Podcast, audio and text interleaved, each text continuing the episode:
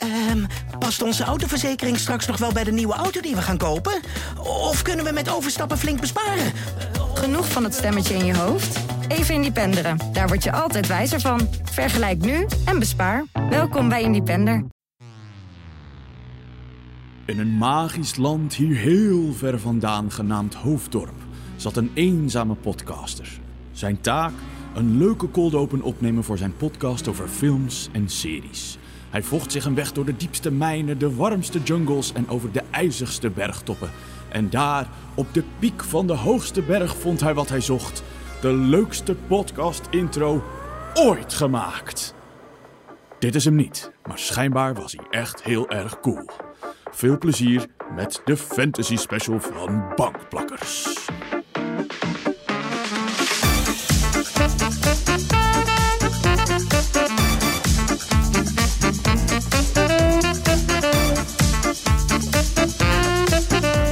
We zijn weer terug. Welkom bij Bankplakkers, de podcast over alles wat er te zien is vanaf jouw bank op alle streamingdiensten. Mijn naam is Steven Kok en als ik een wezen of een persoon of wat dan ook uit een fantasy boek, serie, film, alles zou kunnen zijn, dan zou ik uh, Moaning Myrtle uit Harry Potter willen zijn. Gewoon om eens een keer lekker een leven lang te kunnen zeiken over alles. Dat lijkt me nou echt lekker. En je, je hele leven in het toilet plaats of, of leven. is toch waar ik 90% van de dag al zit. Dus prima. Interesting. Dat hoefde ik absoluut niet te weten. Maar bedankt voor het delen, Steven. Graag gedaan. Uh, hoi, ik ben trouwens uh, Peter Koelewijn. Uh, en ik zou graag als fantasywezen een, een vrolijke dwerg willen zijn. Zo eentje uit de Hobbit. Die weten wel wat feestvieren is, denk ik. Ik kom jou echt sowieso hanten als jij een Hobbit bent en ik een spook. ik gooi zo'n bel naar je, joh. Ja, die gaat door mij heen, maar mij niks. En gooi ik er nog één. ik, ben, ik ben als dwerg ben ik hardnekkig. Nou, en ik ben Debbie Noble. En als ik een fantasyfiguur was, dan zou ik een leprechaun zijn. Beetje in het bos wonen met mijn pot goud en mensen pesten. Ja, dat is toevallig. Ja, ja. Wij, wij, kunnen samen gewoon, ja. uh, gewoon Peter gaan lastigvallen. Ja, heerlijk. Ja, en ik kan jullie dan niet alleen laten. Ik wil natuurlijk die pot goud hebben. Oh, dat is natuurlijk... Wauw. Het is nou, gewoon een vicieuze cirkel. Ja, we hebben zojuist ons eigen fantasyboek geschreven. Onze eigen trilogie. Ja. Wauw. Uh, in Bankplakkers bespreken we elke week wat er uitkomt op uh, alle streamingdiensten. Maar deze week niet, want ik ben er niet. Ik ben er nu wel, maar als je dit luistert, ben ik er niet. Dan ben ik op vakantie. Uh, dus we hebben een special opgenomen. We hebben natuurlijk al wel vaker eentje gedaan, maar deze keer hebben we het over fantasy films. Wat is de beste fantasy film volgens ons die er ooit is uitgekomen? En nou, als je onze specials al eens eerder hebt geluisterd, dan weet je dat het altijd een gigantische ramp is om uh, daarin een selectie te maken. Uh, maar dat viel deze keer eigenlijk uh, wel mee. Maar daar gaan we straks op terugkomen. Jongens, waarom, waarom fantasy? Waarom gaan we voor een fantasy special? Omdat het het fijnste genre is. Want het doet letterlijk wat een film moet doen. Mij in een andere wereld brengen. En dan liefst zo vreemd mogelijk. Dat je gewoon echt even lekker kan ontsnappen aan de, aan de dagelijkse beslommeringen. Aan de sleur van je aan leven. de sleur van het leven. Oh. ja, want volgens Peter, jij, jij bent ook echt wel fan, toch? Ja, zeker. En ik, uh, ik, ik ben het helemaal, ik ben het 100% met Debbie eens. Ik denk dat ik fantasyfilms ook gewoon heel tof vind vanwege dat, dat, dat escapisme. Ja, volgens mij is dat echt wel iets wat wij alle drie uh, echt wel over wel gemeen hebben. We mogen natuurlijk nog wel eens van mening verschillen. Maar science fiction en fantasy. Volgens mij science fiction dus hebben we de grootste overlap. Maar fantasy is zeker een, een snelle tweede, volgens mij. Ja. Ze zijn Ja. echt gewoon een stelletje nerds eigenlijk. Terwijl science fiction vaak ook slash fantasy heet. Wat ik verwarrend vind. Want ik vind Ja. het echt iets heel anders. Ja, Star Wars bijvoorbeeld hangt er precies tussenin zo. Ja. Ja. Nou ja, maar Star- vinden jullie Star Wars fantasy? Het is, het is Ja. space opera, noemen ze het toch? Nou, het is wel een jongen op een kweeste die les krijgt van een soort tovenaar in Ja, feite. toch? zeker. Precies, Het en er is echt- gewoon letterlijk magie, de Ja. Force. Ja, Ja, maak, vervang de ruimteschepen met paarden en je, je komt al een heel eind. Ja, precies. En de ruimteschepen zijn verder ook niet technisch. Weet je, het wordt niet uitgelegd zo van, oh, waar lopen ze op? Ja, dingen. Gewoon, dingen. gewoon ruimte. We willen Stuff. gewoon van punt A naar punt B willen we gaan. Zijn er dingen waar jullie specifiek eh, in fantasy heel erg van aanspringen? Ik merk dat, dat ik... Ik hou heel erg ook van uitgebreide werelden en de logica achter hoe dingen in elkaar zitten en zo. Ik vind dat soort dingen altijd heel fijn. En daarna, om dan even uit te wijken naar, naar Star Trek bijvoorbeeld. Ik heb dus van ehm, mijn zusje ooit een boek gekregen.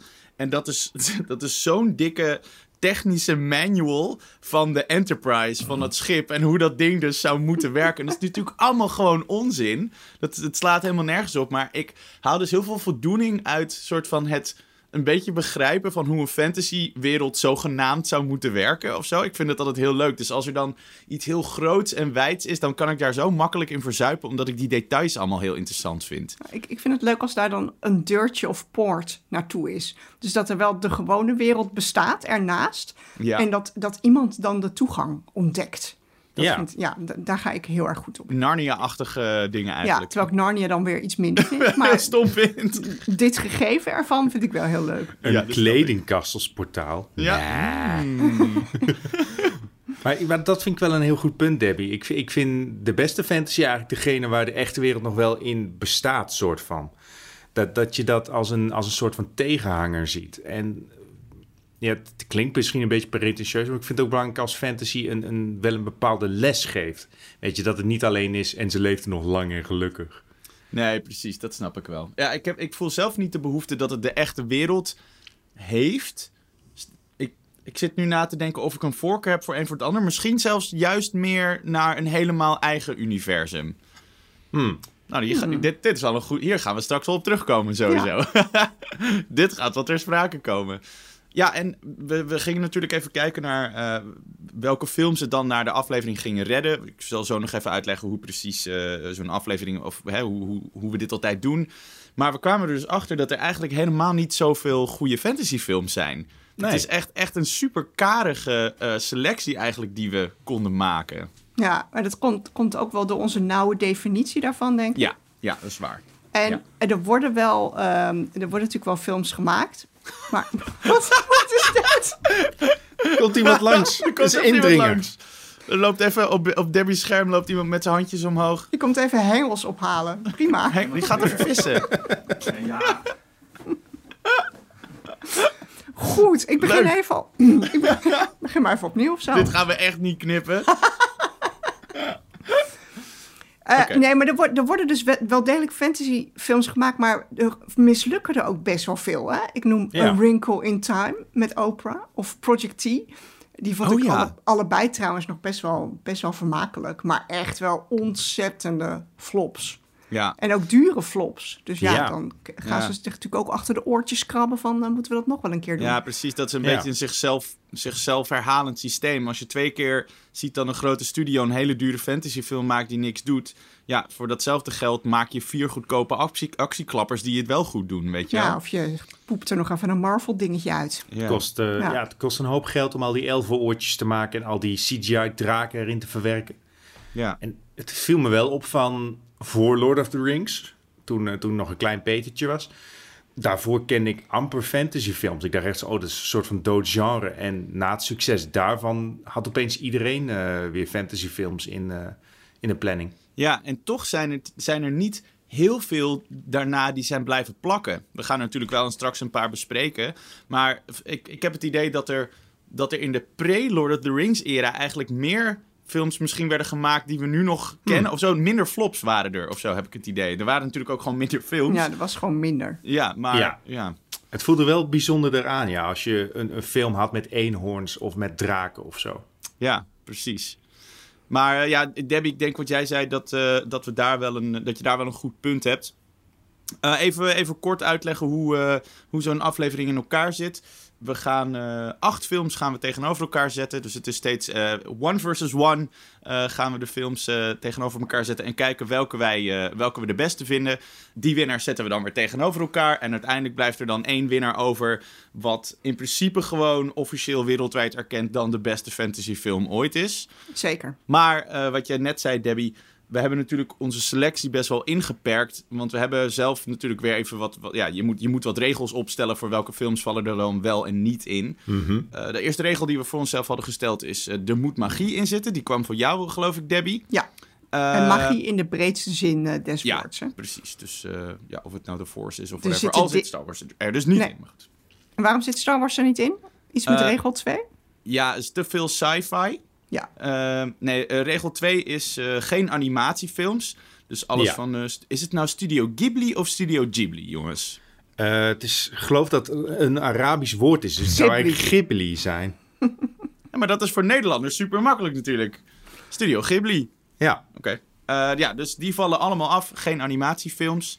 We hebben van eh, series en trilogieën hebben we één film gekozen die eh, daarvoor uit mag komen. Omdat het anders chaos werd. Dan moesten we of namelijk bijvoorbeeld de hele Harry Potter serie tegenover één andere film zetten of zo. Ja, dat, dat wordt een beetje een, eh, een moeilijke discussie.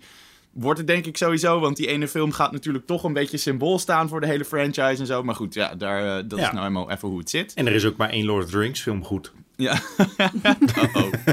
Shots fired. Oh, oh, shots fired. En ehm, ja, wat je net zei, Debbie, Star Wars zit er bijvoorbeeld ook niet in. Dus we hebben inderdaad eigenlijk een beetje het, het genre... Het moet misschien ook... Nou, geen sci-fi. Ja, het mag niet in de toekomst zijn, misschien. Is dat het gewoon. Nou, Toch? geen sci- geen sci-fi. Geen, geen... Het moet Ja. niet technologisch van aard nee. Zijn. geen, Ja. geen robots of andere Ja, zooi, toch? precies. Ja, Ja. het is een beetje Ja, Een, ja. Een, een arbitraire, maar inderdaad, daar, eh, daar ligt het een beetje. Oh, nog voordat we, eh, voordat we beginnen, we gaan, eh, ik ga straks even de pool uitleggen. eh, of dus even vertellen welke films er allemaal meedoen. Daarvoor gaat Peter nog even laten weten welke films het allemaal niet hebben gered. En waar we met tranen in onze ogen afscheid van hebben moeten nemen. Maar allereerst natuurlijk even de spoilerwaarschuwing. Er worden, we gaan het straks over, echt over de inhoud van de films en serie, of de, van de films hebben die we hebben gekozen. Als je straks het lijstje hoort van de films en je hebt ze niet gezien, dus ja, wees gewaarschuwd. Als je het niet erg vindt om gespoild te worden, dan lekker doorluisteren. Maar als je niet gespoild wil worden, dan eh, is dit misschien niet eh, de aflevering voor jou om te luisteren. Want we gaan echt vol in spoiler eh, territory hier. Dan Peter, voordat we naar de pool gaan, welke films hebben het allemaal niet gered? Ik geloof dat jij weer een rijtje woordgrappen klaar hebt staan. Ik, ik ga er even voor Oh, ik zitten. wilde dat als een verrassing houden. ja, dit, eh, dit is een lijstje van de fantasyfilms die we overwogen hebben en die we ook echt goed vinden, maar die het toch net niet gehaald hebben. Hier komen ze. Shape of Water won de Oscar voor beste film, maar niet een plek als beste fantasyfilm. Princess Bride laten we voor het altaar staan. Labyrinth heeft het ook niet gehaald. Sorry David Bowie fans. Kon de uitgang niet vinden. Nee. Nee. Eh, Dark Crystal heeft het ook niet gehaald. Schande. Ai. Ja. Wizard of Oz ook niet gehaald. Ik weet het, we hebben geen hart. Mary Poppins is supercalifragilisticexpiali doorgestreept. Oké, lievelings tot nu toe. De Jungle Book slaan we dicht. Oké, ja. Mathilda haalde ook geen voldoende. Mhm. Conan the Barbarian blijft ook zitten. Charlie and the Chocolate Factory blijft gesloten. Spiderwick Chronicles haalt het niet. Witches mag opvliegen. En Hook heeft ook niet beet. Nice. Sterk werk weer. Heerlijk. Ja, Ja. Dit, is, dit is goed. Yep. Vijf uur werk, maar dan heb je wat. Dit, is, dit is de content waarvoor onze luisteraars Ja. komen. En dat, dat weten we ook. Maar we gaan toch de rest ook maar even doen. Gewoon omdat we het al voorbereid hebben. maar welke hebben het dan wel gehaald? Eh, ik ga meteen even vertellen welke we tegenover elkaar gaan stellen in de eerste rondes. De eerste ronde is Edward, Z Si- Edward Edward Scissorhands versus Jumanji. De tweede ronde is Lord of the Rings versus Harry Potter. En dan specifiek eh, Lord of the Rings Fellowship of the Ring tegen Harry Potter Prisoner of Azkaban. Daarna Pan's Labyrinth versus Big Fish. En daarna The Neverending Story versus Willy Wonka and the Chocolate Factory. Ja, ik vind het toch wel... Het is wel een lijstje waar ik echt warm van word. Ik, moet ik moet zeggen, ik had ook niet eh, alle films even vers nog op mijn netvlies staan. Dus ik moest wel even wat research in sommige doen om weer even bij te spijkeren. En ik heb nu echt weer vier, zeg maar vier films waarvan ik nu denk... ik moet die even binnen de komende twee weken nog een keer gaan kijken. Want ik heb zoveel zin gekregen om al die films nog een keer te zien. Ik denk dat ik ze ook wel echt bijna allemaal ook weer opnieuw wil zien nu. Echt, hè? En eh, ik denk dat het alleen maar pijnlijker wordt nadat we deze podcast hebben opgenomen. Weet je, als we ze allemaal verdedigd hebben. Maar dat gezegd hebben, ik heb er wel echt een paar tussen zitten waarvan ik zeg van ja, die ga ik wel tot de dood verdedigen. Een paar ook. Dat wordt wel lastig. Mhm. Nou, weet je wat? We gaan gewoon, eh, we gaan gewoon van start.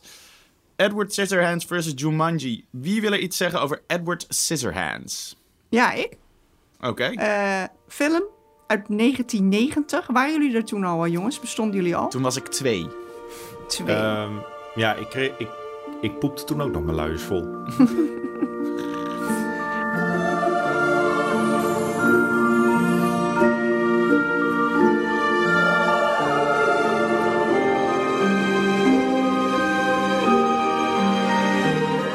even het verhaal. Eh, Edward Scissorhands is gecreëerd door een, ehm, eh, een gekke, maar hele vriendelijke uitvinder die een in en in goed mens wilde maken. Maar hij overleed voordat hij zijn werk af kon maken. Vandaar die lange metalen scharen aan het eind van eh, Edwards armen. De uitvinder was niet meer in staat om die te vervangen door mensenhanden. Nou, op een gegeven moment be- belt er een vrouw aan bij het gotische kasteel waar Edward woont. En eh, ze neemt eh, de arme schap mee naar huis eh, om te gaan wonen in een brave buitenwijk. Dus dat is zo'n beetje het verhaal. Edward Scissorhands wordt natuurlijk gespeeld door Johnny Depp. En de film is van Tim Burton. Die gaan we nog vaker tegenkomen in dit rijtje. Ja. En hij schijnt dit figuurtje van Edward Scissorhands al vaak getekend te hebben, ook als, als kind. Wat ik wel heel grappig vond. Eh, want het, het staat voor hem voor, voor, voor, ook voor zijn puberleeftijd en het onvermogen wat, eh, wat mensen kunnen hebben om hun emoties naar andere mensen te communiceren. Dus wie wilde er ook alweer wijze lessen in zijn eh, fantasyfilms? Was jij dat, Peter? Ik, ik, ja. Ja, nou dat is dus, eh, dit is, mag je misschien zelfs wel echt een fabel noemen. Eh, maar wel eentje met eh, ook prachtige beelden en, eh, en mooie kleurtjes. En ook nog een fijne, een passende soundtrack. Kortom, Edward Scissorhands. Gewoon echt een hele mooie klassieke fantasyfilm, maar wel echt heel apart. Zo in en in tragisch ook. Het is zo'n verdrietige film. Ja. Ja. dat is wel het enige wat ik op deze film tegen heb. Dat hij niet bevredigend afloopt. Oh. Eigenlijk gewoon heel slecht en zielig. En, en het komt gewoon niet goed. Maar, daar, maar daarin is wel de les die het natuurlijk Ja. probeert. De les is keihard eigenlijk van deze film. Het is echt een hele. Het, het gaat zo erg over hoe rot mensen tegen mensen kunnen zijn die anders zijn. En het is een film over kapitalisme en dat mensen je alleen maar accepteren als ze iets van je nodig hebben en zo. Het is een hele grimmige boodschap of zo die erin Ja. zit. Ja, ik, vind- ik vind ook echt, weet je, jaren 90 Tim Burton was echt gewoon god tier van Ja, hoe ontzettend goed hij films kon maken. En zo'n unieke stijl ook. Ja, ja en dit, dit is, in deze vind ik het. Hij ging natuurlijk later, eh, eh, even kijken, Corpse Bride is van hem toch ook? Ja. Ja zeg maar, hij ging later natuurlijk steeds meer ook met dat gotische, daar ging je helemaal in hangen. En ook eh, Nightmare Before Christmas en zo. Maar hier had hij die soort van perfecte mix tussen dat bijna vervelend kleurrijke suburban Ja. ding. Met al die, zeg maar, gehaarlakte vrouwen en, en die barbecues buiten. En dan hij met al die rare riempjes om zich en zo. Die daar zo echt als een soort van vis op het droge doorheen loopt. Dat heeft die stilistisch zo goed gedaan. Ja, een soort Stafford Wives meets eh, Ja. eh, Monster Heerlijk, ja. of zo. Ja, Ja, ik Ja. denk wel zijn meest geslaagde romantische film ook wel. Ja, ja, ja eens. vinden jullie? Ja. Oh, had deze eigenlijk in onze romantische special moeten zitten? Ja, maar- Ja. Het is meer fantasy dan romantiek. Ja, toch? Ja. Dus Ja. daarom kan hij gelukkig meedoen. Ja, Ja. eens. En, en eh, ik vind het ook... Wat ik leuk vind ook eraan is... Het is zo'n... Wat jij ook zei, Debbie. Het is zo'n raar... Het is zo'n aparte film, zeg maar. Het, het, het, ik, heb echt, ik heb een beetje het idee dat als je nu... Of dat deze film nu niet meer gemaakt zou kunnen worden. Of niet op deze schaal. Of dat hij niet meer zo'n impact zou hebben. Ik weet niet. Ik, misschien is dat een beetje cynisch gedacht. Maar ik heb het idee dat het Ja. zo erg een product van zijn tijd is. ook. Ja, je bedoelt, dit zou niet door een Netflix-algoritme bedacht kunnen worden. Nee, dit moet echt uit een, een best wel gek brein ontspruiten. Anders, anders komt het er niet. Ja. Ik weet niet of deze Ja. film het ook goed gedaan heeft op Cannes. Eh, maar ik kan me wel voorstellen dat het begon als een indie-darling. Ja. Of heb ik dat verkeerd? Geen idee. Maar Tim Burton was toen... wa- Was dit de doorbraak van Tim Burton? Nee, nee, nee. Nee, nee, nee. Kom even niet op die, die komische film. Nou, goed. Pee-wee's eh, Big ja. Adventure. Oh ja. Precies. Oh ja, ja. Ja. precies. Ja. Ja. Nou, hij is ooit begonnen bij Disney. Wisten jullie dat? Ja, ja, dat- Ja. ja, inderdaad. Ja. Maar toen werd hij, te- hij was gewoon te weird voor Disney, Ja. toch? En toen Ja. is hij daar maar gewoon weer weg. eh, Want toen, en volgens mij kwam hij toen ook in een financiële ruzie met hen. Mm, Iedereen komt in een financiële ruzie met Disney. Die, die zijn gewoon te hebben. Foreshadowing. Het ging over de rechten van zijn characters of zo. Volgens mij was, was zoiets. Ik was weet het. dat, eh, want er is een hele goede making-of van The Nightmare Before Christmas op eh, Netflix. Ik weet dat hij daarna eh, de Speewee's Big Playhouse en zo ging doen en eh, Batman. En daarna dacht Disney, die ramde zijn hoofd tegen de muur aan van hoe dom zijn we geweest om deze persoon Ja. weg te laten gaan. En toen zeiden ze, oké, we geven je carte blanche voor een animatiefilm voor ons. Doe maar. Nou, en zo goed, is goed geslaagd. Before Christmas. Cool. Ook een van Ja. mijn favoriete films, maar mag, mocht niet meedoen. Dus animatie. Telt niet. Animatie. Het is een horrorfilm. Hoor. Ja. En een kerstfilm. Cool. Ja, fantastische film. Kan niet anders zeggen. En daar tegenover staat Jumanji. Misschien wel bijna de andere kant van het spectrum. Is Peter, het zo? Ga jij daar iets over vertellen? Ja, ik wil er wel wat over kwijt. Want je zegt dus van, oh, het is totaal anders dan, eh, dan eh, eh, Edward Scissorhands. Maar ik, ik wil daar nog wel... eh, ik, ik zie wel wat overeenkomsten.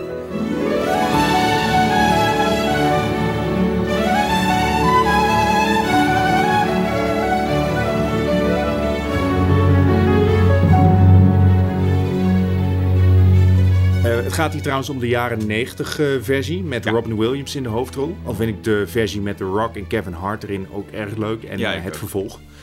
Eh, maar hij gaat voor mij niet boven die van Robin Williams. En wat ik me vooral herinner van de oorspronkelijke Jumanji-film...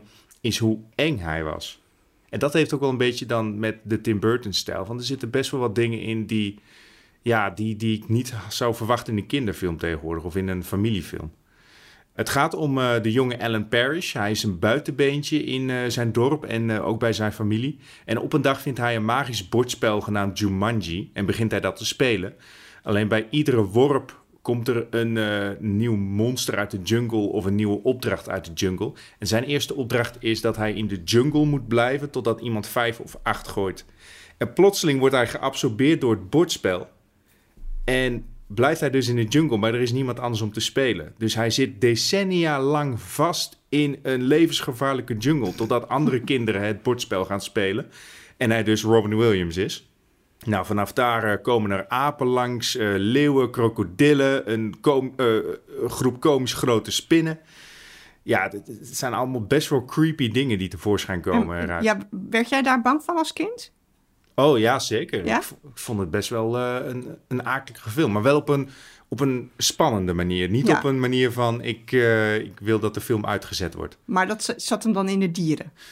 Ja, ook in de dieren. Maar ook gewoon in het feit van dat die jongen geabsorbeerd wordt door dat bordspel. Ja, Ik, eh, ik wilde geen Monopoly meer spelen daarna. nee, dat snap ik. Ik heb Ik- dit ik- spel echt nooit als eng ervaren. Nee? Of eh, sorry, deze film. Ik vond hem altijd juist heel avontuurlijk of zo. En cool. En Oh, gewoon- zeker. Ja. Zeker. Ik, ik heb hem echt verslonden. eh, in, mijn- ja, in de jaren negentig, maar ook daarna nog wel. Maar ik snap Ik vind- Peters gevoel wel heel erg. Want ik, ik, ik hou erg van. eh, ik hou er erg van als mensen opgesloten zitten in iets. Maar ik, ik las als meisje ooit een verhaal in de Tina. eh, van een meisje die opgesloten zat in een puzzel. In een legpuzzel. En dat vond ik ook zo eng. Oh. En ze kon daar pas uit als die puzzel weer gelegd was. En ik heb echt nooit meer een legpuzzel gedaan daarna. En of, ik vond het zo ontzettend creepy. Dus ik denk shit. dat, dat dat ook een beetje het Jumanji-gevoel is. Ja. Ja, Dit klinkt ook wel als iets wat Hollywood eh, gauw moet verfilmen. eigenlijk wel, hè? Ja. Ja. Maar wat, wat ik ook tof vind aan eh, Jumanji is dat het, het heeft ook wel een bepaalde les. Eh, want het is geen toeval dat zijn strenge vader ook de stroper Van Pelt speelt. Waarvoor de volwassen Alan Parrish doodsbang is. Want hij durft dus niet zijn, te vertellen wat hij werkelijk voelt tegenover zijn vader. Dus ja, die confrontatie op het eind eh, is ook heel erg knap geschreven. Het is echt een eh, verrassend goed, eh, goed geschreven fantasyfilm. Dat Ja. zag je ook al als jongetje van eh, tien. Die diepere laag. Ja, ik had ook Ja. een hele strenge vader die ik wel eens als een stroper voor me zag. Ik vind het ook gewoon qua concept heel, een heel leuk bedacht idee of zo. Gewoon, het, Ja. het is een hele simpele premise, maar kom er maar op. Eh, Ja. ja. en, en daarnaast, ik denk, ik, elke keer als ik iets met Robin Williams kijk, dan denk ik, er is ook bijna niet iemand die leuker is om naar te kijken op een scherm dan Robin Williams. Ja. Zo'n fijne acteur. Eigenlijk, eigenlijk alles wat hij heeft gedaan vind ik te gek. Hij is, hij is ontzettend goed en hij bewijst hier ook wel in dat hij wel die dramatische scènes ook goed kan doen. Naast dat Ja. hij gewoon heel erg grappig is. Ja, ja eens. Oké, maar welke is er beter? Jumanji. Als, eh, Nou, ik ga wel voor Edward Scissorhands toch. Want ik, Ja, ik, ik- ik vind, ook. Ja, ik vind Jumanji cool en ik vind hem spannend. En ik krijg er meer een avonturenfilmgevoel Ja. bij nog dan bij Indiana Jones. Maar Edward. Scissorhands is, is, is echt een Gewoon ander een niveau betere, voor een mij. betere film. Ja. Ja. Ik, ik geef wel toe, weet je, qua Jumanji is een origineel idee, maar het wordt wel in een, als een familiefilm verteld. En het is vrij voorspelbaar van hoe het helemaal loopt en zo. Je weet van, oh, op een gegeven moment verraadt eh, het kleine jongetje het vertrouwen van de volwassenen. Komt allemaal goed uiteindelijk weer. Ja, Edward Scissorhands is wat dat betreft nog steeds een geval apart. Ik kan, ik ken geen enkele andere film die daarmee vergeleken kan worden. Ja, en, en, en Edward Scissorhands durft echt iets best wel hards te zeggen of zo. En dat, en ja, dat maakt het niet per se een betere fantasy Nee. film. Maar in dit geval, het, het raakt me wel echt meer. Ja. Hm. Sorry, Peter. Jammer. Ja, maakt niet uit. Ik, ik weet wel wie ik niet ga uitnodigen voor mijn volgende bordspellenavond. Voor je volgende Jumanji viewing. Eh, Oké, dan gaan we door naar de volgende eerste ronde. En dat is eh, Lord of the Rings versus Harry Potter. Zo, hé, doe maar. Ja, dit is even een flinke. Ja, we hebben die tegenover elkaar gezet omdat het natuurlijk allebei franchises zijn. Ehm, En je wilde gewoon knallende ruzie hebben. en ik wil gewoon met jullie vechten, dat is het gewoon. Ja. Eh, Kom maar ik- op. Ja, Zal ik, ik, scheidsrechter? Ga jij even scheidsen? Ja. Ja, want dit wordt, dit wordt eh, Steven versus Peter, hè? Oké.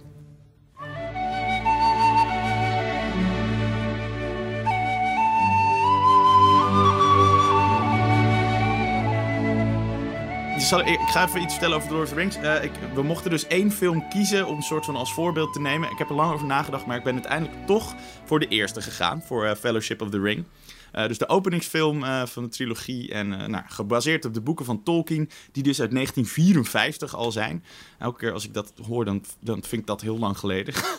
en nou, in de eerste film leren we over de Rings of Power. En hoe de ene ring nu dus in de handen is van een hobbit. En die leidt eigenlijk een heel vredig leventje. Maar dat vredige leventje gaat natuurlijk helemaal op de schop. Want de maker van de ring, Sauron, die is bezig om nou ja, de wereld in duisternis te storten eigenlijk. En hij wil die ring weer hebben omdat het de bron van zijn kracht is. En die, ring die gaat dan naar Frodo. En eh, na een eh, nou ja, soort van bespreking bij de elfen wordt hij eh, eigenlijk afgevaardigd met een groep van anderen om die ring in Mount Doom te gooien om een einde te maken aan alle ellende. En nou, ik vond het dus heel moeilijk om te kiezen, maar ik ben op het laatste moment eigenlijk nog geswitcht van Return of the King, dus de derde, naar de eerste film. En alle films in, de, in de franchise hebben sterke punten, maar deze springt er voor mij uit omdat die soort van, voor mij, voor wat ik leuk vind aan fantasy, eigenlijk alle dingen aan, alle soort van boxes checkt waar ik enthousiast van word. Dus het, heet, het heeft grootse concepten van, oh, de wereld gaat in duisternis gestort worden en eh grootse krachten. Maar het heeft ook in het begin gewoon even een heel kleine Shire. Waar gewoon vredige hobbits een beetje aan het prutsen zijn. En gewoon hun leventje hebben. Dus het heeft die contrasten. Het heeft een gevecht tussen twee wizards. Eh, het heeft ehm, heel veel duisternis met de Uruk-hai en Isengard. En eh, dat leger dat Sauron aan het eh, maken is. En het, het introduceert een paar hele vette bad guys. Zoals de Saruman en de Nazgul. De en Nazgul zijn wel echt heel vet, hè? Die zijn zo Mm. bad. Die vond ik zo eng. Ja. En die dat- arme hobbits die zich dan bij een boomstronkje moeten verstoppen. Ja. Oh, En die krijs van die beesten ook. ja. En, dat, en ik bedoel, die, die scène dat ze dan eh, bovenop die... Ja, wat is het? Op die, op die heuvel staan. En dat dan al die Nazgul komen. En dat Aragorn dan komt met die fakkel. En dat hij ze redt. Zeg maar, de, de, voor mij is The Lord of the Rings een soort aaneenschakeling van de coolste scènes ooit, zeg Dat maar. was trouwens eh, de eerste scène die ze op hadden genomen. Oh, Zij echt? gevecht tegen de Nazgul. Omdat in Hollywood, gelo- ja, in Hollywood zaten ze nog steeds te twijfelen van... moeten we dit project door laten gaan? Ja. Toen dacht Peter Jackson van... Oh shit, laten we gauw een eh, hele toffe vechtscène opnemen voor ze... om eh, te bewijzen van dat we het kunnen. Ja, nou ja, het is ook wel echt een van de vetste scènes. Ik vond eh, het zit- hele gedeelte van de Minds of Moria eigenlijk... dus ik denk een van mijn Zo favoriete gaaf. passages Ja. in een film ooit. Ja, nou ja. Er zit en- ook wel iets in wat ik, wat ik niet zo goed vond. De, de vechtscène tussen Gandalf en Saruman. Oh, die vind ik juist cool. Echt? Ja, die vind Ja, ik cool. Alleen de muziek kan het redden. Weet je, ze vliegen daar maar een beetje rond als De oude- mannetjes. Het ziet er echt gewoon... Maar, maar met een soort... Als je dat erachter zou zetten, het, is gewoon echt wel een rare, een rare scène. Omdat ze met een soort telekinese elkaar gewoon maar een beetje door de lucht Terwijl ze eigenlijk natuurlijk veel meer kunnen dan dat. Ja, precies, ook dat. Ja. Ik vind, wel fijn, ik vind al, altijd wel fijn dat de Wizards in Lord of the Rings... dat die een beetje... hun magie is nog wel mysterieus. Van. Wat kunnen ze nou precies mee? Ten opzichte van de Hobbit... waarin hij kastanjes in de... of nee, dennenappels in de fik steekt... en ze gooit naar wolven. Ja. wat, ik, wat voor mij uiteindelijk, denk ik, Fellowship of the Ring zo'n goede film maakt, is dat ik denk dat het een van de beste openingen van een filmtrilogie ooit is. Het, het is wel echt een film die echt een introductiefilm is ook, weet je wel. Want het, het zet allemaal dingen op. En eigenlijk als helemaal losse film is hij cool, maar hij heeft de films erachter wel nodig. Dus dat is iets wat wel een beetje misschien tegen de film werkt. Maar het zet zoveel neer zonder overweldigend te worden. En altijd als ik aan het einde van film 1 kom, met die hartverscheurende scène tussen Sam en Frodo. Als Frodo in dat bootje weggaat en hij zegt: Ik doe het wel alleen, laat maar zitten. En dat hij helemaal in tranen is. En dat Sam dan in dat water zwemt naar hem toe: Ik laat je niet alleen. Dan denk ik altijd: Oh mijn god, hoe, hoe, hoe is het gelukt om dit te maken? Ik ben echt, echt weg van deze film. Ik was bij de filmpremière hiervan. In, Echt? eh, ja, in Rotterdam was dat. Vet. In, eh, in, in, gewoon in zo'n in zo'n enorme patézaal 1. En ik zat ook op rij 1. En ik, Zo met je nek. Dat was echt verschrikkelijk. En, en ik was misselijk aan het eind. Want alles, kwam, alles was zo dichtbij. En, en nou, het was een eh, intense ervaring, eh, kan ik jullie zeggen. Maar was, was het ook echt zo'n eye-opener voor je? Wist je van Lord of the Rings daarvoor? Ja, ja, ik had de boeken ook gelezen. Ik wist wel... ik wist zeker al van het bestaan. Ah, cool. Ja. Ehm, heel veel hoef Ja. ik er denk ik niet meer over te zeggen. Ik ben gewoon heel erg fan hiervan. En ja, ik heb even nog een laatste dingetje. Wat misschien wel goed is om te zeggen. Peter en ik spelen natuurlijk allebei een hoop Dungeons and Dragons. Dus daar moet ik wel even bij zeggen dat als ik Lord of the Rings kijk, dat al die, al die nerdheid, die komt gewoon naar boven bij dit soort dingen. Dus dat, dat, dat, ja, dat heeft wel mijn liefde hiervoor echt helemaal vastgemetseld. Ja. Had, jij- had jij Dungeons and Dragons gespeeld als, als je geen Lord of the Rings had gezien? Goeie vraag, maar ik denk het wel. Maar ik denk dat het onlosmakelijk met elkaar verbonden is. Je kan ook Lord of the Rings kijken als je het niet speelt, hè? Lieve luisteraars. Dat, Ja, maar het eh, gaat laat even dat duidelijk zijn. Waarom zou je dat doen? Waarom zou je dat doen? Oké, Peter, Harry Potter. Harry Potter, ja. De, de andere eh, superieure boekenserie. Oké, oké. Hij, heeft niet drie, hij heeft niet drie, maar hij heeft wel zeven delen. Ja, maar je mag er maar over één hebben. Ja, klopt, klopt. Dit is natuurlijk gewoon een kwestie van mening.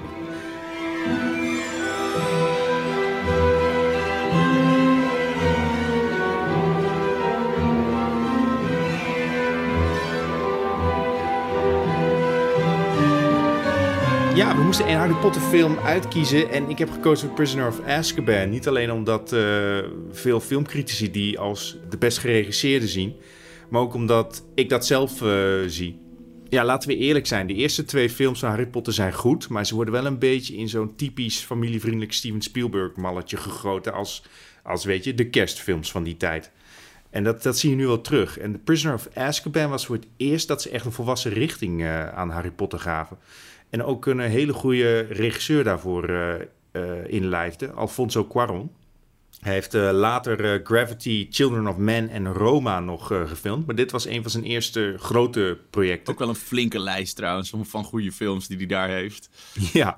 ja, je ziet ook wel het oog van de meester hier ook al aardig in. Ehm, waar gaat de film nou precies over? Het gaat om Sirius Black. Hij was vroeger de beste vriend van de ouders van Harry Potter. En hij heeft hun locatie verraden aan Voldemort, waardoor hij dus mede verantwoordelijk is voor hun dood. Daarvoor is hij jarenlang eh, weggerot of eh, weg eh, gaan rotten in eh, de tovenaarsgevangenis Azkaban, maar hij is ontsnapt. En de volwassenen denken nu allemaal dat hij de klus wil afmaken en Harry Potter wil vermoorden. Dus de film heeft zo'n hele paranoïde sfeertje, omdat die Sirius Black wordt, ja, is volksvijand nummer 1 en hij wordt overal gezocht. Eh, maar zonder al te veel te spoilen, er zitten een paar hele interessante twists in, die ook eh, de rest van de Harry Potter films... Je mag full-blown spoilen, hè, deze spoilen, hoor. aflevering. Ja? Oké. Ja. Nou, Sirius Black wordt gespeeld door Gary Oldman en eh, een hele bekende schurkacteur natuurlijk. Maar hij blijkt uiteindelijk niet degene te zijn geweest die Harry eh, verra- of ja, die Harry's ouders verraden heeft. Ik denk als je dit inmiddels niet weet, dan heb je ook echt onder een steen Ja, geleefd, toch? dan, eh, dan mag je niet naar deze podcast luisteren. Nee. Nou, los van het uitstekende boek waar het op gebaseerd is, het is ook gewoon een heel goed geschoten film. Er zijn een aantal dingen die het anders doet, namelijk. Alfonso Cuarón die wilde heel erg een tovenaarswereld creëren en daardoor heeft hij allerlei magische effecten en goocheltrucjes in de film gestopt. Dus je ziet bewegende stoelen op de achtergrond, je ziet iemand zijn theekopje of zijn theelepeltje roeren zonder dat hij het lepeltje aanraakt. Je ziet de handen die door vlammen heen gaan en zo. Dat soort effectjes zie je in de latere films niet meer. Maar het gaf het wel echt een hele mysterieuze, eh, tijdloze wereld. Wat ik verder ook heel tof vond, was dat ze de, de, de studenten lieten ze af en toe ook gewoon in normale kleren rondlopen. Want zelfs Britse studenten die lopen niet altijd piekfijn rond in hun uniformpjes. Ja, precies. Dat, dat was ook een kritiekje juist, hè? dat daardoor dat eh, schoolse sfeertje een beetje verloren ging. Dat ze de hele tijd maar in muggelkleren eh, aan het rondlopen waren. Ik had Ja. er zelf ook geen last van hoor, maar dat, eh, ja, Ja, tovenaars die moeten toch ook gewoon accepteren dat een spijkerbroek wel lekker is. zo is het. Zo is het ook. Hey, En, maar wat eh, was nou dat verhaal van, van Gary Oldman? Want die, die mocht terugkomen voor een volgende film en toen wilde die niet. Daar weet ik niks van. Ja, dat, want, want dat, dat, dat en maar is hij wel- gaat toch ook gewoon dood? Ja, maar pas in een latere film. Hij zat, Ah. hij zat, in, Ja. eh, hij zat in deel 4, maar heel weinig, ja. Ja, dus, eh, en, en dat kwam omdat hij niet meer mee wilde doen. En daarom vind ik deze... eh, kijk, die- die film is heel goed, maar zijn vervolg wordt een beetje afgeraffeld. Maar dat komt dus omdat hij... eh, door Gary Oldman. Verdomme. Omdat een hij niet lul. wilde. Oké. Ja. Dat, Dus dat, Lord of the Rings wint. Hey, ik wilde, wat, wel- wat ik wel interessant vind is... eh, het, is natuurlijk een van de, van de donkerdere eh, Harry Potter films. Later worden ze natuurlijk helemaal duister. Maar zeker van de eerdere is dit, is dit een, een wat donkerdere. Maakt dat hem voor jullie ook beter? ja, vind ik wel. Voor mij ook dus wel een beetje. Ja. Ik denk dat het ook wel onvermijdelijk is. Ja, het- die boeken gingen een duistere richting op. Maar er staat ook meer op het spel, hè? Voor, dat voel je gewoon. Dus Ja. wordt, het- Ja. ja. dat, Ja. Dat, dat is altijd goed. Het, is- het, gaat, het gaat ook niet langer meer echt om die school, dat die school mysteries heeft. Het gaat weer gewoon echt om die tovenaarswereld, dat, ja, dat er nog steeds schurken zijn, ondanks dat Voldemort eh, ehm, blijkbaar dood is. Ja, ik vind, de- ik vind deze ook heel cool. Ehm, daar, ja, ik heb weinig, eh, weinig aan te merken op deze film. Maar ik Oh, heb en wel... de Dementors natuurlijk. Die, eh, Ja. Love the Dementors. Ja. Wat natuurlijk wel gewoon de Nazgul van Harry Potter zijn. Zeker. Laten we even eerlijk ja, zijn. die hadden wel een, Ja. ze hadden wel een probleempje om die goed vorm te geven of uniek te maken.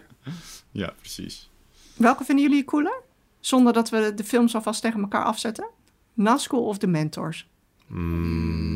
Moeilijk, hè? Ik, ik De denk- Dementors zijn denk ik professioneler. De Nazgul die beginnen al heel gauw te gillen. Ja, de, de, de, Dementors, de Dementors kan je een contract mee afsluiten. Ja, Ja, ja, ik vind de Nazgul cooler omdat ik de, de, de achtergrond van de Nazgul een beetje ken en weet waar die vandaan komen. En dat dat dus Ja. de voormalige Kings of Men zijn die gevallen zijn door de corrumperende invloed van de ringen en zo. Ja, dat, maar dat, puur dat, Qua, qua, qua looks en eenheid vind ik de Dementors dan wel weer binnen. ja. Ik, het hele idee van ze, weet je, dat ze alle vreugde uit je Ja. kunnen zuigen, dat ja, is zo creepy. dat Ja. is echt duister. Ja. Ja. ja. kan ik moeilijk los van elkaar koppelen. Ja. Maar goed, jongens, er moet gekozen worden. Ja. Ja. dus ik vind dat je een heel goed betoog hebt gedaan, Ja. Peter. Dus ik ga voor Fellowship of the Ring. Yes, gewonnen. Oh, wacht, wat? Ja, Ja, ik, wilde, ja. ik wilde toch even zeggen dat Fellowship of the Ring vind ik persoonlijk... mm, Ja, ze zijn alle drie heel sterk van Lord of the Rings. Maar ik vind die... Je merkt wel eraan dat ze nog niet helemaal wisten wat ze wilden ermee. Want hij is eh, de snelste van de drie, het vlotst van de drie. Maar daardoor heb je ook zeker in het begin wel het gevoel zo van... Oh shit, dit is echt exposition bonanza. Ja, daar heb ik dus nooit last van Nee. gehad. Hm, Je staat hierin alleen, Peter. ja? Ja, ik vind, ik vind de, de derde uit de trilogie ook heel goed. Ja. Daar niet van. Maar dit zet wel echt... eh, eh, die Je zat wel op je horloge te kijken neer. op het eind van... Ja, Hoe lang is deze film? Gooi die ring nou maar in het vuur, want ik heb nog eh, andere dingen te doen. Ik moet ja. alvast nog doen. Moet je niet je boot halen, Gandalf? Ja. ja, snap ik, snap ik goed. Maar Debbie, voor jou, is het, voor jou is het ook Lord of the Rings? Ja, zeker. Ja. Jammer, Peter. Ja. Ik heb, eh, sorry Potterheads, ik heb eh, hard gevochten voor jullie. Je hebt Het is nog steeds een goede film. Ja, het is absoluut een goede film. Eh, Ja. Ik bedoel, laat het duidelijk zijn dat we al deze films te gek vinden, maar dat we moeten kiezen, hè? Dat is het is enige. een, uh, een Avada Kedavra naar mijn hart. Traag. Maar ik ga door. We gaan door, want we gaan naar ook wel twee een beetje weirde. We gaan naar Pan's Labyrinth eh, en Big Fish. Eh, ik vind dit een hele coole ronde. Eh, maar het zijn Ja. ook de twee films die ik het langst niet gezien heb. Dus ik ben heel benieuwd wat jullie daarover te zeggen hebben. Eh Pan's Labyrinth. Wie heeft een, wie heeft een stukje? Ik ben, ik ben nog, ik ben nog eh, aan het bijkomen, maar ik wilde die wel verdedigen. Ja, we gaan. Oké.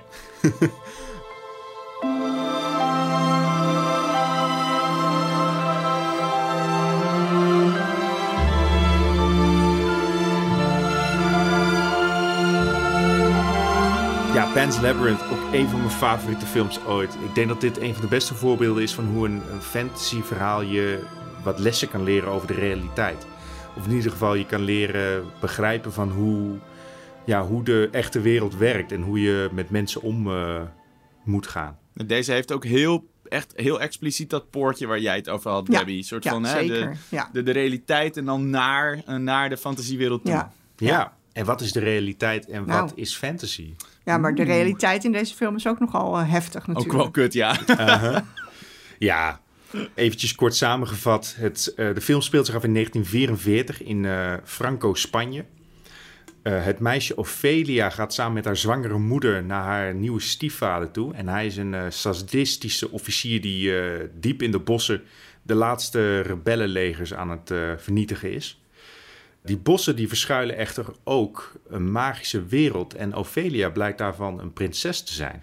Een grote enge faun die vertelt haar alleen dat ze eerst drie opdrachten moet voltooien voordat ze wordt toegelaten tot het magische Wat is een faun, Peter? Een faun is een pan. En wat is een pan, Peter? Daar, daar kook je eten in. Een, geit, een, een geitenman. Je kent Ja. hem wel. Ja, Het ook een beetje een soort satanistisch, een satanachtig uiterlijk bijna, hè? Bokkenpoten en... eh eh, een, ja. sater. Ja. Sater. Oh ja, sater, Ja. ja. Het is een beetje de... de ja, zo, het is een eh, oude natuurgod. Daar komt ook in de Griekse geschiedenis voor. Maar eh, in Europa is het door het christendom en zo... is het een beetje een, een kwaadaardig Heidens. wezen geworden. Maar eh, ja, deze is, deze is aan zich goed. Maar je, je twijfelt door zijn enge uiterlijk nog steeds aan zijn intenties door de hele film door. En dat is wel heel erg knap. De, de opdrachten die ze moet voltooien, die zijn wel echt ja, heel, heel fantasierijk. Van, eh, ehm, ja, weet je, iets, iets stelen uit, de, de, uit een boom. En daar zit dan een hele grote enge pad in. Of eh, dat ze langs een etenstafel moet lopen en daar mag ze niks van eten. Oh, die scène is zo vet! Dat een van monster. de engste monsters ooit zit daar aan Oh tafel. mijn god, wat een vet monster is dat! Is Die, dat de, eh, die met zijn ogen zo in Ja, zijn die- handen? die dat ze- is echt die mijn, zijn mijn all-time favorite monster is dit. Wauw. Maar echt van, zeg maar, iedereen ook. Ja, Zo cool. Zo ongelooflijk cool. Ja, hij is, d- dat zijn ook echt die enge momenten waar ik van hou in een goede fantasyfilm. Het, het is nog steeds een verhaal dat je eigenlijk aan kinderen kan laten zien. Al wordt de film wel extreem gewelddadig op gegeven Labyrinth, moment. dat is echt geen kinderfilm. Nee. Ja, Op, op, in die Nee, eerste, ik, ik kan in, die echt die niet kijken hoor, met mijn kind. ja, een van Nee, die eerste scènes dat die, dat die, eh, dat die commandant, dat die met zo'n lege fles whisky dat gezicht van die, van die boer gewoon aan gort stond. op welke leeftijd zou je dat aan je kind laten zien? ja, niet.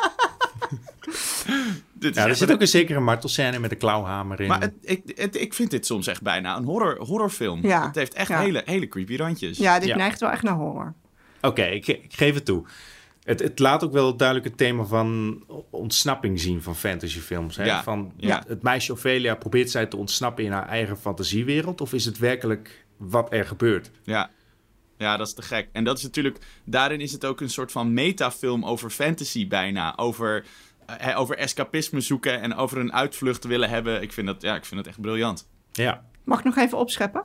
Ja. Ik heb Guillermo del Toro, de regisseur van deze film, ooit geïnterviewd. Voor deze Oh. film ook? Nee, voor de echte slechtste film die hij ooit heeft gemaakt. Weten jullie welke? Mm, Ik ga het zeggen hoor. Blade 2. Hey, Blade is fucking awesome wel trouwens. Ah, nou, maar ja. oké, het had het niet Zelfs- Pan's Labyrinth. ja, Ja, nee. Blade 2 is niet zo goed als Pan's Labyrinth, Nee, inderdaad. het is net een ander niveautje. Ja. Nee, oké. Maar wel jaloers hoor. Ja. Ik vind- Ja. Ik vind zijn films altijd interessant.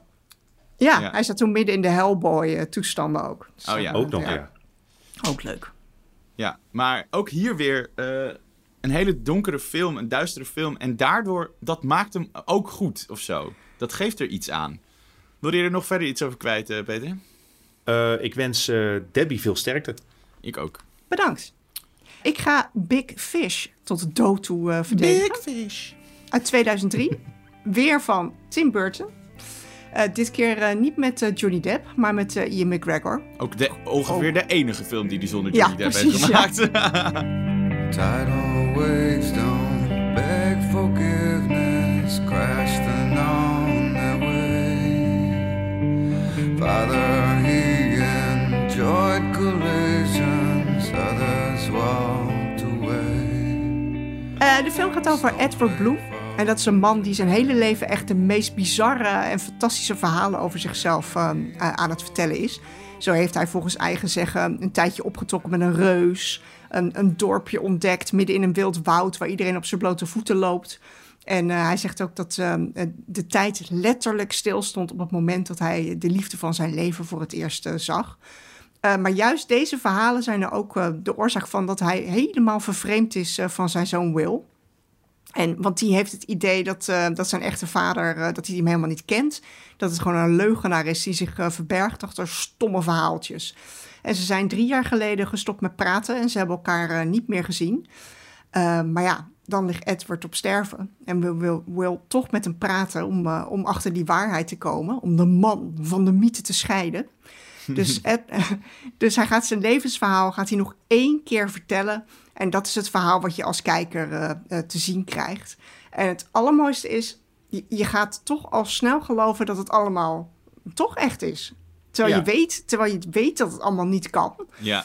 Eh, of, of je denkt in elk geval, nou, het maakt ook helemaal geen, geen hol uit of het waar is of niet. Want dit is gewoon een, een, zijn prachtige verhalen. Omdat, ja, dit is wie, wie deze man is. En dat proces zie je, zie je Will in die film ook, ook echt ondergaan. En dat maakt, hem, eh, ja, dat maakt het voor mij echt een hele mooie film. Het is ook een beetje En- de overlap met Pan's Labyrinth natuurlijk. Die, dat onderscheid tussen wat is echt en wat niet. En, eh, en Ja. van, van, Ja. van de echte wereld naar de fantasywereld. Ja. Maar ik vind de, de uitwerking van Big Fish vind ik ook echt super leuk gedaan. ja, zo creatief. Ja, en, en hij is ook grappig, hè? Daar ontbreekt het Ja. in sommige fantasyfilms eh, Ja. eigenlijk wel aan. Maar hier, deze is ook echt heel... eh, hier kan je bij lachen. En, en af en toe moet je natuurlijk ook weer een brokje wegslikken. Dat, is, Ja. dat vind ik ook toch wel heel lekker als dat in films, als die combinatie eh, eh, gemaakt wordt. Ik vind het ook echt een van de leukste rollen van Ewan McGregor. Ja, Hele, hele leuke, warme eh, rol of zo is het. ja, ja. Ja, en sowieso is het voor Tim Burton's begrippen een hele warme film.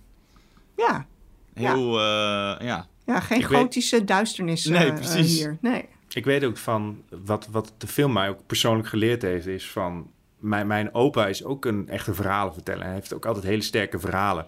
Niet zo sterk als die van eh Big Fish, maar het heeft me wel geleerd van... Weet je, ik, ik moet dat waarderen, want ik vind het echt altijd heel erg tof om die verhalen te horen.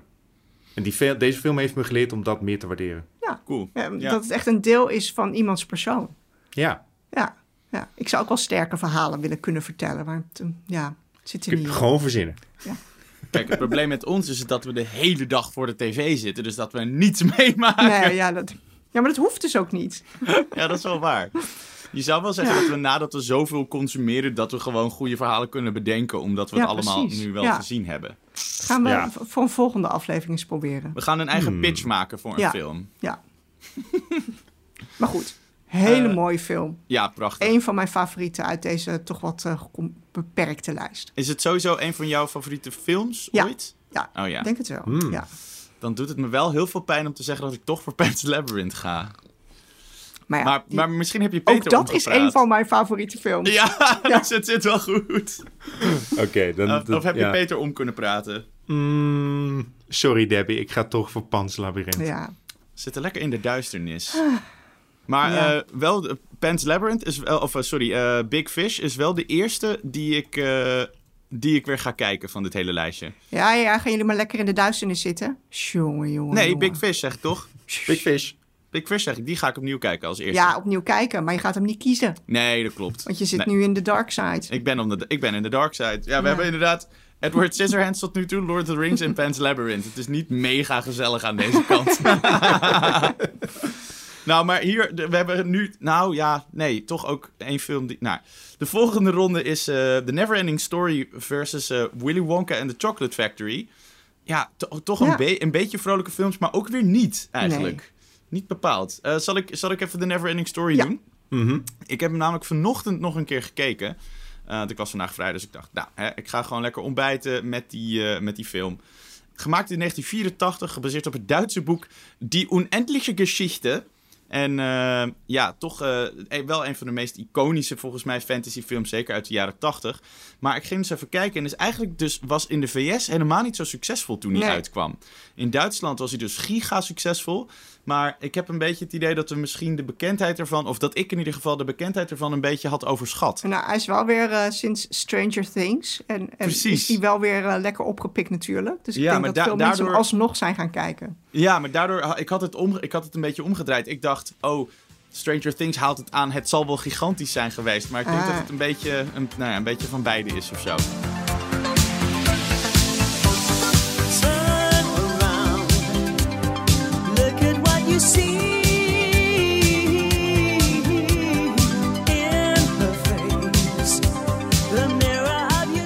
Het gaat dus over een jongetje dat gepest wordt op school en in een boekenwinkel een, eh, een magisch boek vindt dat hem transporteert naar een fantasywereld, eh, genaamd Fantasia. En, eh, en er is een niets, the nothing, is, is die wereld aan het vernietigen.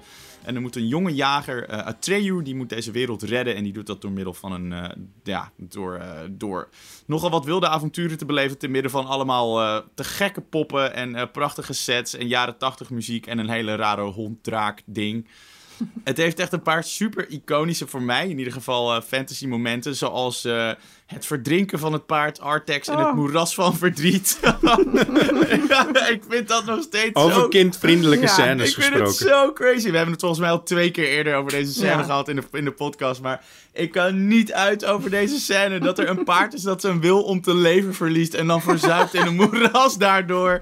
Ik kan er echt niet over. Ik vind het Nee. echt geniaal. Eh, maar ook wel echt super tragisch. En dat, dat heeft die hele film sowieso. Het is een kinderfilm, maar er zit een soort laag van melancholie en ja, ik voelde dat ook heel erg als kind hoor. Je, Ja. je voelde je eigenlijk tijdens het kijken van deze film heel, heel naar de Het hele gaat, ook, het gaat ook om het verwerken van de dood van zijn moeder.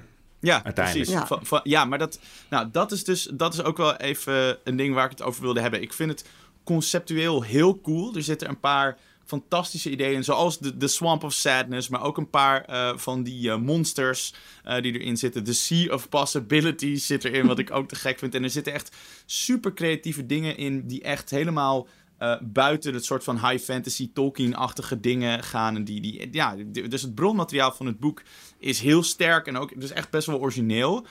Ehm, maar het uiteindelijke verhaal, dat wordt, zeg maar, je hebt gewoon dat hele avontuur wat Atreyu meemaakt en er gebeurt van alles en nog wat. En dan op het laatst is nog even, eh, hoe knopen we al die eindjes nog even in vijf minuten snel aan elkaar. En dan is het opeens het einde van de film. En dan geeft, hij, dan geeft eh, die Bastion, dat jongetje, geeft dan die Empress, geeft die de naam van zijn moeder die je niet kan horen. En het is allemaal, nou goed, het is een beetje Zal raar. ik, je, zal ik je iets schokkends vertellen? Nou, Ik heb het boek gelezen en de helft van het boek is maar verfilmd. De andere helft is soort van deels afgeraft verfilmd in The Neverending Story 2, Ja. maar die kun je beter overslaan.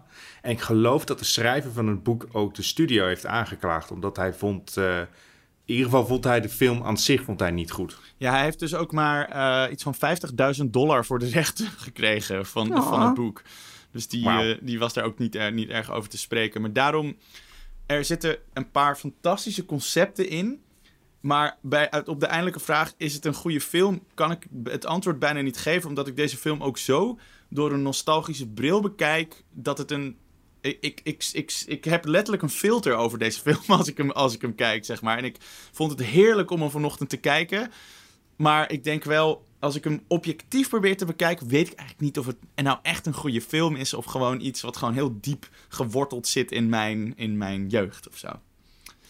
Dat is eigenlijk wat ik erover wilde zeggen. Oh, en wat ik nog wel even wilde zeggen. Wat ik nog heel grappig vind, is hoe ongelooflijk gruwelijk meta die film op het laatst wordt.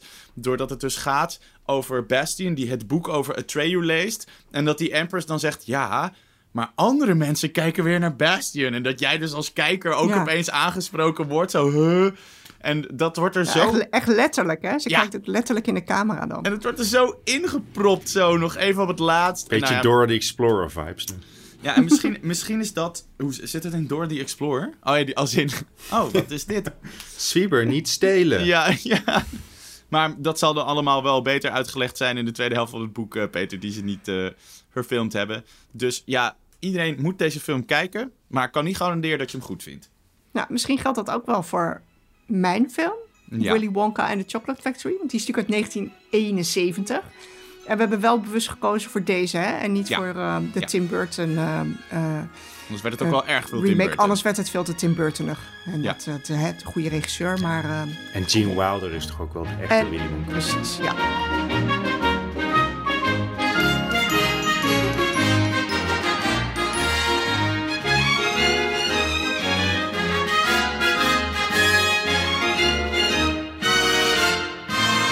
Het verhaal is natuurlijk bekend, hè? Charlie groeit op in diepe armoede, maar eindelijk gebeurt er iets moois in zijn leven.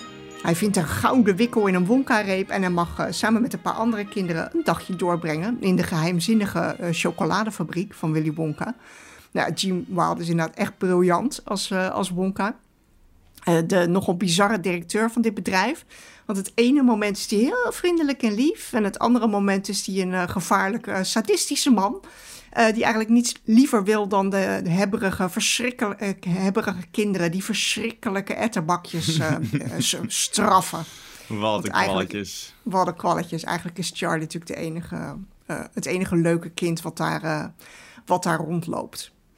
Ja, ik, ik, ik vind deze film dus ook leuker dan die met Johnny Depp. Maar ik denk eh, dat het wel door het nostalgie-effect komt, eh, Steven, waar jij het net ook eh, over had. Ik heb deze film vroeger echt heel vaak gezien.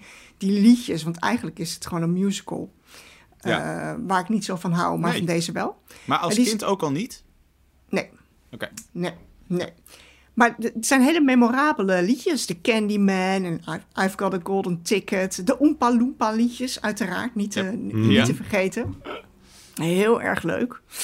Dus ja, en wat ik altijd knap vind aan, aan deze film... is dat ik echt heel erg een in krijg. Ik krijg zo'n zin in chocola en, en in snoep en in alles. Zo, Ja. en, en de chocoladerivier. Oh my god. Dat is, Yes, dat- dat- please. Ik, ik, vond hem er altijd om- iets te waterig uitzien. Ik vond Ja, het altijd meer als Ja, eh, wel. rioolwater. Ja, Ja. klopt. Rioolwater ook Klopt. meteen. Ja, Volgens mij, is dit, water. volgens mij is dit gewoon poep. Nou, dat had ik dan niet.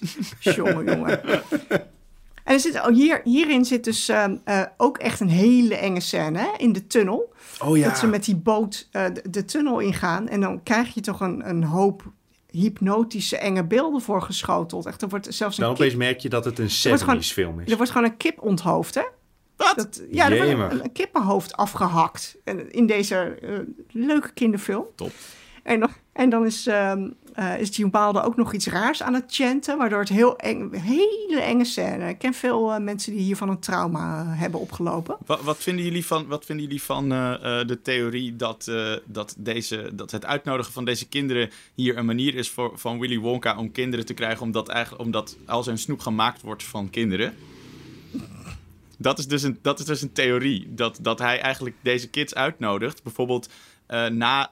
wie gaat er als eerste dood? Is dat die chocoladerivier?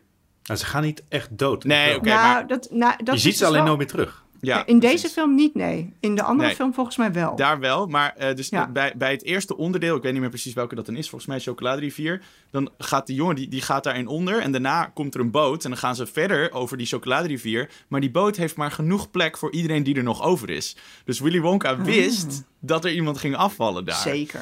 Ja. Dus nou, er is een, een, een- er is een grote theorie dat, die dus, dat al het snoep gemaakt wordt van kids. en, eh, en, maar alleen maar van vervelende kinderen. Maar dat is wel ook het belangrijkste verschil van, eh, eh, van de nieuwe en de oude film. De, de oude film gaat echt over Charlie en, eh, en, en hoe graag hij die chocola eet. En, en dat hij zo fan is van, van die fabriek. En de tweede film gaat meer over Willy Wonka zelf en zijn Ja. traumatische jeugd. En dat gaat daar meer op in. Ja, En dan vind ik de blik vanuit het kind vind ik dan toch leuker. wat puurder of Ja. zo. Ja, ja. ja, ja. En die, Charlie is natuurlijk ook het schattigste mannetje ooit. Ja, En zo, Oh. weet je wel, zo, zo eh, zeg maar, hij kan, hij kan de waardering van één chocoladereep, kan hij zeg maar opbrengen. En dat Ja. maakt hem, ja precies. Ja, erg schattig. Ja, als ik, als ik moet kiezen, dan, dan, dan ga ik denk ik toch voor, eh, voor Willy Wonka. Zelf. Ja, Neverending Story is, onderdeel, is echt onderdeel van mij. Maar ik kies nu toch voor de chocoladefabriek. Om, om gewoon dat ik nu behoefte heb aan iets luchtigs in mijn leven. Ja. Na al deze zwartgalligheid van jullie. Die de Ja. hele tijd maar voor de dark side kiezen. Waar zou jij voor hebben gekozen, Peter? Niet dat het nog uitmaakt. Nou, ik zou het wel echt heel erg kwalijk vinden als er geen enkele Roald Dahl film eh, in, de, in de eindselectie kwam. Dus ik zou Ja. ook voor Willy Wonka gaan. Ja. Top. Nou, Of Charlie dan, eh, in Chocolate dit was dan de enige Ja. waar we het helemaal over eens waren, geloof ik, hè? Leuk. Nou, dan eh, eh, hebben we onze selectie. Eh het is Edward Scissorhands, eh, Lord of the Rings, Pan's Labyrinth en eh, Willy Wonka and the Chocolate Factory. Interesting. Best wel echt wel wat wel verschillende eh, type films ook. Maar we gaan gewoon meteen door naar de eerste halve finale. Edward Scissorhands of eh, Lord of the Rings, Fellowship of the Ring. Hmm. Ja, ik... Sauron zou wel blij zijn met Scissorhands, denk ik. Ja, Sorry, even brain fart. Ja, dit is gewoon een beetje oneerlijke strijd. Hè, er wordt een, ergens een epische wereld eh, neergezet en je, en je hebt een jongen met scharen als handen. Ja, dan... Ja. Ja, het, het is, maar da- daar gingen we altijd tegen aanlopen dat dit moeilijk Ja. werd. Ja. Ehm, ik, ik vind Edward Scissorhands een hele vernieuwende en coole en mooie en originele film. Maar helemaal omdat we het specifiek over fantasy hebben, ja, kan ik gewoon niet anders dan voor Lord of the Rings gaan. Die, die, die, zeg maar, misschien in een ander genre of we hadden het over, I don't know. Maar, maar in dit geval, in dit specifieke geval, moet Lord of the Rings van mij in ieder geval mijn stem Laten we nog eens de beste films van Johnny Depp doen. Ja, zo, dan zou die echt wel, dan zou die misschien wel kunnen winnen Ja. zelfs. Hmm. Maar ja, ik zou ook voor Lord of the Rings gaan. Ja, ik ook. Oh, wel. Ja. het doet wel pijn dit. Maar goed, ook weer niet. Doei! Lord Ik of the de ambulance Rings. al aankomen. Ja, Ja. inderdaad. Wordt nu opgehaald. Oh, Eh, Oké, dat was echt een hele snelle keuze. Willen we die nog verder motiveren? Ik denk dat het wel duidelijk is. Hè? nee hoor. Dan gaan we voor Pan's Labyrinth versus Willy Wonka and the Chocolate Factory voor de tweede halve finale. Mm. Er zit geen chocola in Pan's Labyrinth. Dat is wel echt een, dat is wel echt een downer, Maar- ja. Maar ook geen, eh, ook geen episch monster eh, wiens ogen in zijn handen zitten. Dat Nee. ook weer niet. Ja, dat monster, dat, dat trekt hem eigenlijk al er meteen bovenuit Ja. bijna, hè? Echt iconisch. Ongelooflijk vet is dat beest. Ja, voor mij wint hij dan echt wel. Ja, voor, voor Ja. mij ook. Ja, is wel, ja. Ja. Ja. Wauw. Nou, dit gaat wel even sneltreinvaart. Uh, nee, hoppakee. Eh, dus dan, oh ja, dan komen we uiteindelijk uit op Pan's Labyrinth versus Lord of the Rings. The Fellowship dit- of the Ring. Is dit de finale? Ja, dit is de finale. Oké. Moeten we Eh, daar nog een trommeltje bij doen? Eh, ja, pas als we de, pas als we de Oh. uitslag doen. Ja, laten we dit eerst even Ja, want ik denk objectief dat... bekijken. Ja, ik denk dat Pe- Peter, ik denk dat jij nog wel... eh, ik denk dat jij... Jij wil wel strijd voor Pan's Labyrinth, denk ik, hè? Ja, en ik, maar ik wil het ook wel uitleggen. Ja, graag. Pan's Labyrinth is gewoon een film. Weet je, een op zichzelf staand verhaal met een kop en een staart. ja. Op het eind dan. Het, het heeft ook gewoon een ontzettend goed eind. Dat je een beetje doet raden naar wat er nou precies gebeurd is. Maar het is daarna voorbij. Je hebt gewoon in.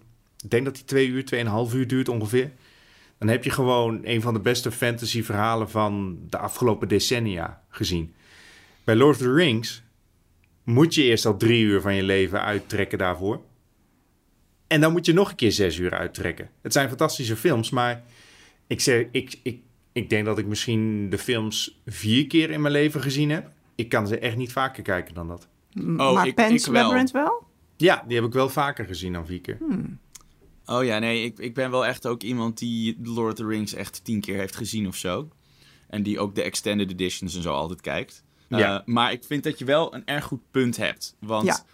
The Fellowship of the Ring alleen is een hele vette film. Maar dat zei ik er net ook. Je hebt de andere twee films er wel voor nodig om het, om het, ja, om het af te maken, zeg maar. Want afzonderlijk mist, mist het gewoon nog een hoop. Maar dat is, dat is ook een hele rare vergelijking om te moeten maken. Want dat heb je natuurlijk altijd met films die een deel van een reeks zijn. Dat hadden we ook met Harry Potter gehad, als die hier stond.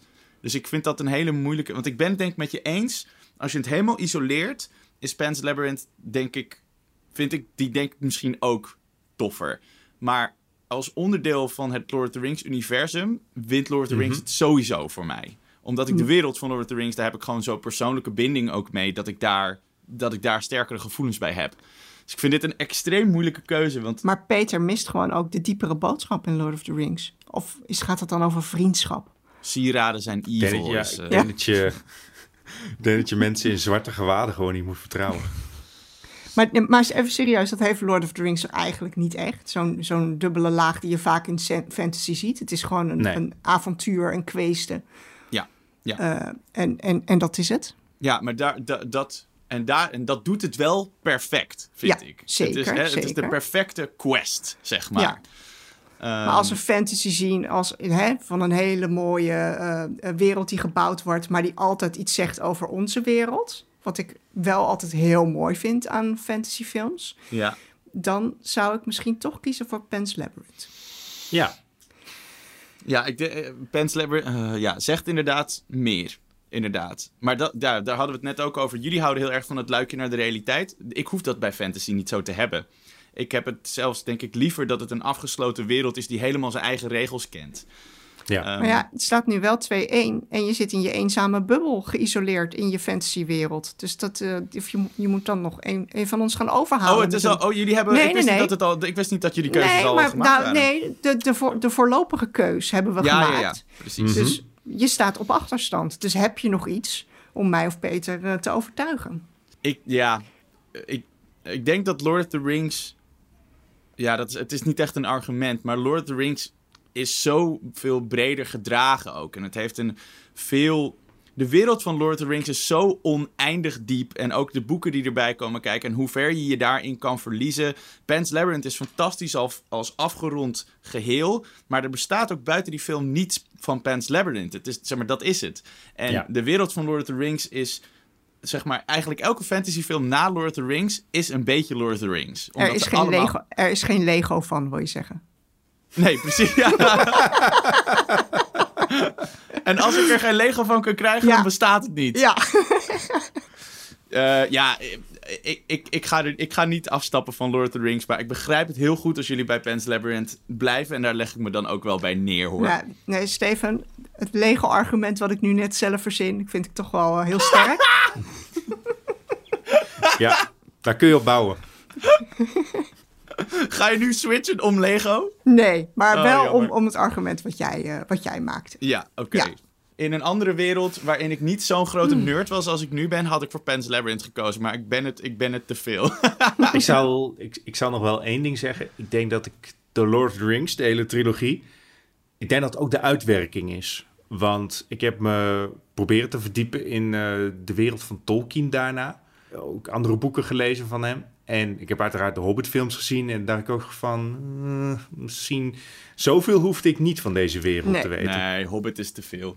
Nee, eens. Oké, zijn we er dan eh, uit? Ja, is het dan 2-1 voor Lord of the Rings? Voor Frodo en consorten? Ik denk het wel. Ja, ik ben intussen al, al aan het googelen naar Lord of the Rings Lego sets. En? Ja, de Tower of uh, Ortank, 700 euro bij bol.com. Dus uh, Koop je- doorsparen. koop je, ja. Ja, Krijg je dan de ring erbij? ik denk het. ja de daadwerkelijke Ja. ring. Oké, dan eh, dames en heren, jongens en meisjes en meegebrachte huisdieren. De beste fantasyfilm ooit gemaakt, volgens de enige mensen die daar daadwerkelijk een orde over hadden kunnen vellen, is The Lord of the Rings Fellowship of the Ring. Jee. Yay. Gefeliciteerd allemaal. Gefeliciteerd. Elfen, Ja. orks. Alle orks.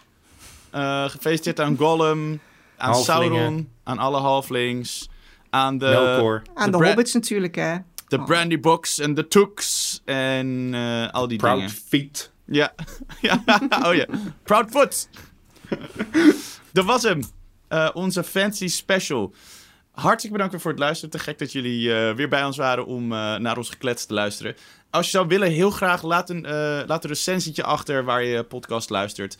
Sterretjes of schrijf even wat over, over wat je leuk aan ons vindt. Als je het stom vindt, mag het ook. Mag ook. En als je nou een idee hebt voor een bankzaak of voor een special, of je wil graag dat we iets willen bespreken wat je interessant vindt, roep dat dan even. Dat kan via bankplakkers.gmail.com of je kan ons op Instagram bereiken. Daar zijn we bij bankplakkers eh, te vinden. Eh, ik reageer altijd overal op, dus eh, nou, leuk om even wat te laten horen. Ja, voor de rest, het is de zomer, dus we maken af en toe een special. Of we gaan Gijsbert ook weer eens uitnodigen. Ik weet niet precies wanneer deze special wordt, wanneer die de lucht in gaat. Maar ehm, in ieder geval bedankt dat jullie ook in de zomer nog bij ons zijn. En we gaan door naar onze eindquote. You know, you can say it backwards, which is Docius ali expi istic fragile cali rupus. But that's going a bit too far, don't you think? Oh. Heerlijk. Goh, waar komt dit van? Ja, ik zou het niet weten. Moeilijk. Hmm. Is Zeg het Star Wars? Ja, de Star Wars! Weten jullie trouwens wat het Nederlandse versie is van Supercalifragilisticexpialidocious? Super Nee. formiweldigijn Fantacolo zachtig. Dat is echt stom. Haha, wat lullig Ja. dit. dit. Dit luisterde ik vroeger altijd in de auto in van die luisterboeken. Oh. Oké jongens, eh, bedankt weer voor het meedoen. Eh, gefeliciteerd aan The Lord of the Rings en aan Peter Jackson. En aan ons. Ook gefeliciteerd aan ons voor dat we het weer hebben gedaan. We hebben het weer gedaan jongens. Eh, bedankt voor het luisteren iedereen en tot de volgende. Ik ga Pan's Labyrinth kijken. ik tranen. ik ook, ik In ook. mijn ogen. Doei. Doei doei.